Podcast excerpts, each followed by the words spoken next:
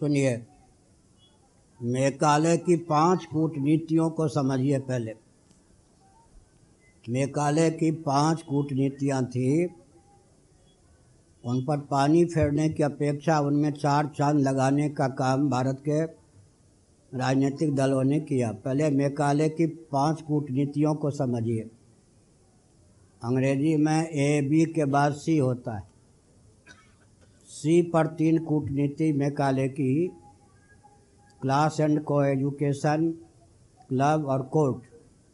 Class, court और club, तीन C पर कूटनीति में काले की थी, जो आजकल भारत में क्रियान्वित है, बल्कि चक्रवृद्धि ब्याज से क्रियान्वित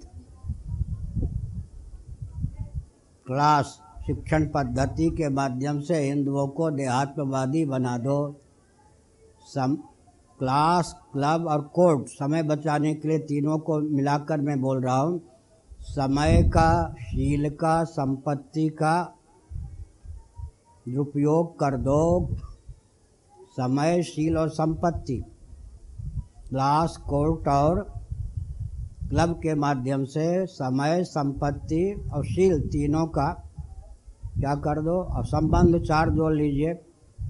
चारों को दिशाहीन कर दो, ये तीन कूटनीति। चौथी कूटनीति थी, इनका कोई सार्वभौम गुरु न रहने पावे।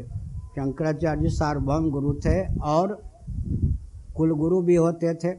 कुलगुरु जो उस होते थे, कुल को साधे रहते थे, धर्म और अध्यात्म का अनुकूल रखते थे। संयुक्त परिवार का विलोप हो जाए, सार्वभौम धर्मगुरु का विलोप हो जाए, कुलगुरुओं का विलोप हो जाए ये चौथी कूटनीति में काले की थी और जिनके कारण शिक्षा, रक्षा, अर्थ और सेवा के प्रकल्प सुदृढ़ रहते थे। वर्ण संकरता, कर्म संकरता के चपेट से सनातनी, वैदिक और हिंदू बचे रहते थे। उस वर्ण व्यवस्था के प्रति वर्णाश्रम व्यवस्था के प्रति घोर अनास्था उत्पन्न कर दो। गली गली में पंथाई गुरु बन के घूमें, कोई इधर ले जाए, कोई इधर ले जाए, कोई इधर ले जाए, कोई इधर ले जाए। और शासन तंत्र और समृद्ध वर्ग और मीडिया तंत्र, प्रचार तंत्र, तीनों का समर्थन उसे प्राप्त हो जाए। ये तीन ही तो आजकल भाग्य विधाता है। शासन तंत्र होता है, भाग्य विधाता आजकल। और समृद्ध तंत्र, व्यापारी तंत्र, उद्योग तंत्र होता है और मीडिया तंत्र।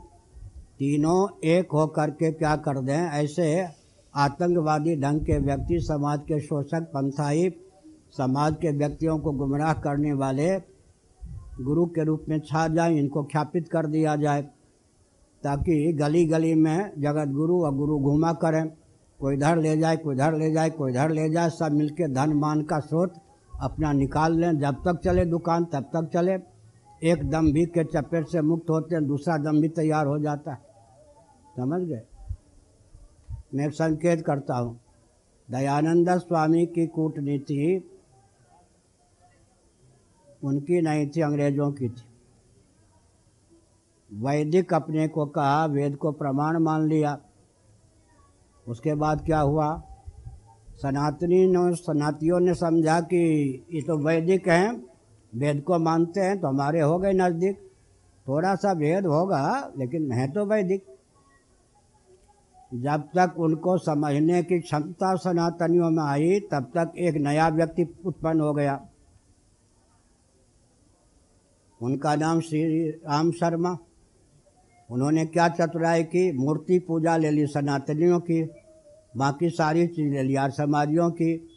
अब सनातनी, ये तो आर्य समाजी नहीं है, ये तो मूर्ति पूजा मानते हैं। उनके चंगोल में फंस गया तीस चालीस वर्ष तक व्यक्ति। समझ गए? उसके बाद ख्याति प्राप्त हो गई आरएसएस का। भाई, देशभक्त बनो, हिंदू की रक्षा होनी चाहिए, रोटी बेटी एक करो, घुमा फिरा करके। अब जब आरएसएस को व्यक्ति समझेगा, तब तक कोई और खड़ा हो जाएगा। तो हिंदू एक, जैसे नदी के आवर्त में पंचदशी कार महाभाग ने उदाहरण दिया है। एक कोई भ्रमर आदि कीट फंस जाए, एक आवर्त लहर, भंवर से मुक्त हो नहीं, तब तक दूसरे आवर्त में फंस जाए। हिंदुओं की दशा यह है कि गुरुकुल की शिक्षा पद्धति विलुप्त हो जाने के कारण, अंग्रेज़ों की शिक्षा पद्धति के कारण हिंदुओं में अंधे नैव नियमाना यथा अंधा अपनी परख नहीं। गाँव गाँव में ऐसे पंडित पुराण की कथा कहते थे, माताएँ भले अपना हस्ताक्षर न कर पा रहे हैं, लेकिन वो धर्म को इतना जानती थी, धार्मिक विधा से पूरे परिवार को चलाती थी। हमारी चाची जी गोद में बिठाकर हमको ले जाती थी। गाँव हम महामहोपाध्याय मुकुंद झा बख्शी मुकुंद झा उन उस परिवार के हैं।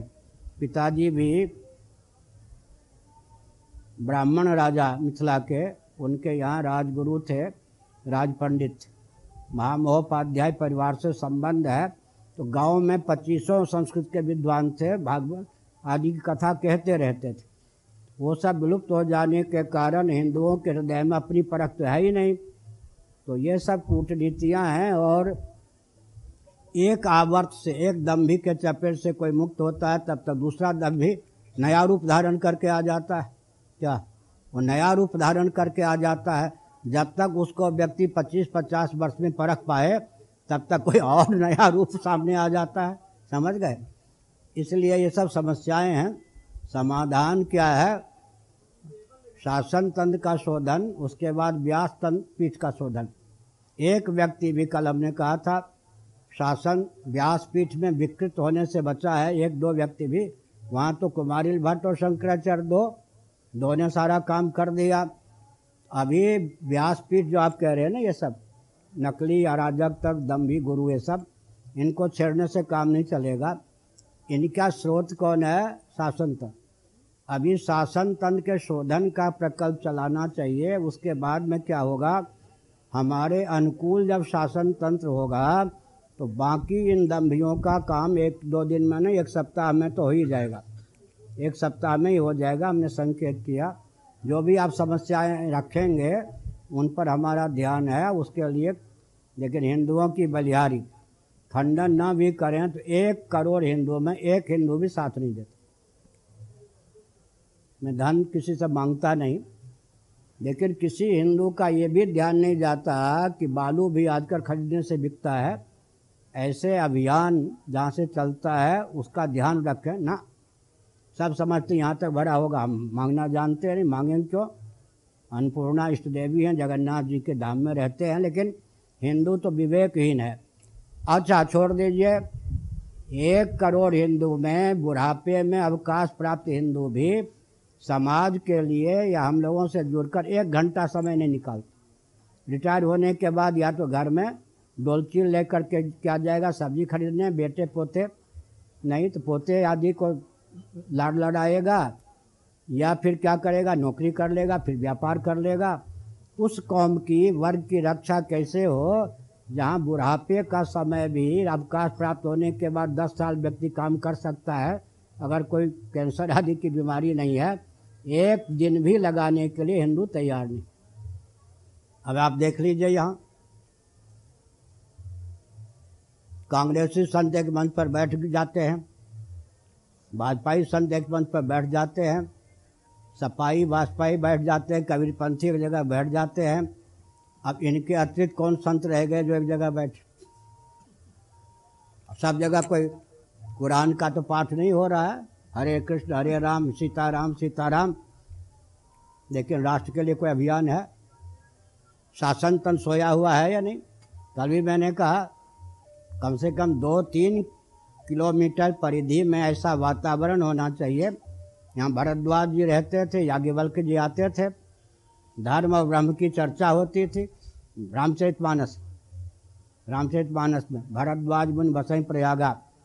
और फिर राजा जो थे जगह जगह के आते थे, इन संतों से, ऋषियों से प्रेरणा लेकर शासन तंत्र चलाते थे। भारत में जो अन्य देशों के राजदूत हैं, कम से कम पड़ोसी राष्ट्रों में जो भारत के राजदूत हैं, उन सबको बुलाया जाए। वो अपने अपने राष्ट्र की, भारत की समस्या रखें। हम उनकी बात सुने, वो हमारी बात सुने। कितना लाभ हो सकता है? जो पार्लियामेंट आदि से लाभ नहीं हो सकता, वो यहाँ से लाभ हो सकता है। सपा की सरकार गई, बसपा की सरकार गई, भाजपा की सरकार आ जा रही है, लेकिन किसी मुख्यमंत्री ने, किसी ने कुछ सुना नहीं। यातना देने का कितना प्रयास किया गया सपा के शासन काल में, वो मुझे मालूम है, किसी शंकराचार्य का इतना अपमान तो नहीं हुआ होगा, जितना अपमान हमारा आज़म खां आदि ने आतंकवादियों से करवाया यहाँ पर, वो भी हमने सहा है। तो हमने संकेत किया, सज्जनों, संकेत ये किया, किसी में डमाडोल परिस्थिति में मार्ग निकालना है। एक बार मैं एकांत में बैठा था पुरी में तो सोच रहा था कि बचपन से अब तक जब कुछ मैंने कदम उठाया है, सब असंभव। ये तो महामूर्ख का लक्षण है, या महा मनीषी का लक्षण, बीच वाले का लक्षण नहीं हो सकता। जो भी असंभव है, उसी को मैंने कदम उठाया। और चरक संहिता आयुर्वेद का ग्रंथ है, दो बार मेरा पढ़ा हुआ है। दार्शनिक ग्रंथ बहुत बढ़िया है चरक संहिता। दवा की बात भी, भी है उसमें लिखा है कि जो वैद्य डॉक्टर चिकित्सक असाध्य रोगी को लेता है वो बदनाम होता है। इसलिए असाध्य रोगी को न ले असाध्य रोग ठीक नहीं कर पाएगा। जिसको ये छूता है मर ही जाता है। बदनामी होगी। तो हमने सोचा हम तो सारा असाध्य काम ही लेते हैं। फिर भगवान का ध्यान करने पर लगा दूसरों के लिए जो असाध्य हो उसको जो असाध्य न समझे, वही तो इतिहास की रचना करता है। हिरण्य कश्यपु का दमन औरों के लिए असाध्य था, नारद जी के लिए साध्य हो गया। बेन का दमन औरों के लिए असाध्य था, लेकिन भरद्वाज जी के लिए वो भृगु जी के लिए साध्य हो गया। अच्छा रावण का दमन औरों के लिए असाध्य था, विश्वामित्र जी, वशिष्ठ जी के लिए साध्य। उन्होंने असाध्य नहीं समझा। कंस का दमन औरों के लिए असाध्य था, लेकिन व्यास जी मैत्रेय जी के लिए असाध्य नहीं था। इसी प्रकार मैंने संकेत किया कि मेरे हृदय में विकल्प उठता ही नहीं कैसा होगा या नहीं, ये कभी नहीं उठता। निर्विकल्प ढंग से ही कदम उठाते हैं। हमको नहीं लग रहा कि ये सब समस्या पकड़ के बाहर है, लेकिन विधा ये है कि इन सबको मत छेड़िए। सनातन संस्कृति के अनुरूप भारत को शासन तंत्र कैसे मिले, उसके लिए व्यूह रचना करेंगे। तो आगे का मार्ग प्रशस्त होगा। आपको सुनकर आश्चर्य होगा। संकेत में मैं बोलूँगा, ये सब बहुत खतरनाक विषय है। स्वामी जी सुन रहे कि बौद्धों से उपलक्षण ईस्वी सन से 507 वर्ष पूर्व शंकराचार्य जी का प्रादुर्भाव हुआ, अकाट्य तथ्य है। उस समय विश्व में क्रिश्चियन क्या ईसा मसीह का जन्म भी नहीं हुआ था, मोहम्मद साहब का भी जन्म नहीं हुआ था। तब आदि शंकराचार्य जी का जन्म हुआ। उस समय मूर्ति भंजक कौन रहे होंगे, आप संकेत में समझ सकते उनसे लोहा कम लेना पड़ा, सबसे ज़्यादा लोहा किनसे लेना पड़ा? हिंदुओं में जो कापालिक इत्यादि थे, उनसे। उन्होंने शंकराचार्य जी के साथ सौ, दो सौ ब्राह्मण पीछे लगे रहते थे, चलते थे। एक मोर्चे पर सुधनवा जी गए निपटने तो दूसरे मोर्चे पर कापालिकों ने क्या क्या हमला कर दिया, ब्राह्मणों को गाजर मूली की तरह। तो भगवान शंकराचार्य ने हुंकार के द्वारा उन सबको भस्म कर दिया। शंकराचार्य के मार्ग में मूर्ति भंजकों ने उतना विघ्न नहीं डाला। जैसे जड़ भरत के मार्ग में कापालिक था या नहीं, भैरव जी की उपासना करें भैरव आदि के उपासकों ने जितना विघ्न डाला, उतना विघ्न मार काट उनके पास सैनिक भी, समझ गए? भैरव के उपासकों के पास सैनिक भी होते थे। सबसे ज़्यादा लोहा लेना पड़ा घर के व्यक्तियों से। ध्यान गया? कापालिक कापालिक। वो तो मूर्ति पूजक थे, बलि नरबली के भी पक्षधर थे तो हमने कहा जो जो घाटियाँ आती हैं, वो हमें मालूम है, लेकिन अभी इन सब बाबाओं की ओर मत ध्यान दीजिए। शासन तन के शोधन के लिए हमने राजनीति की स्वस्थ परिभाषा, वेदादि शास्त्र सम्मत विधा से दी है। सुसंस्कृत, सुशिक्षित, सुरक्षित, संपन्न सेवा परायण स्वस्थ, सर्वहितप्रद व्यक्ति और समाज की संरचना।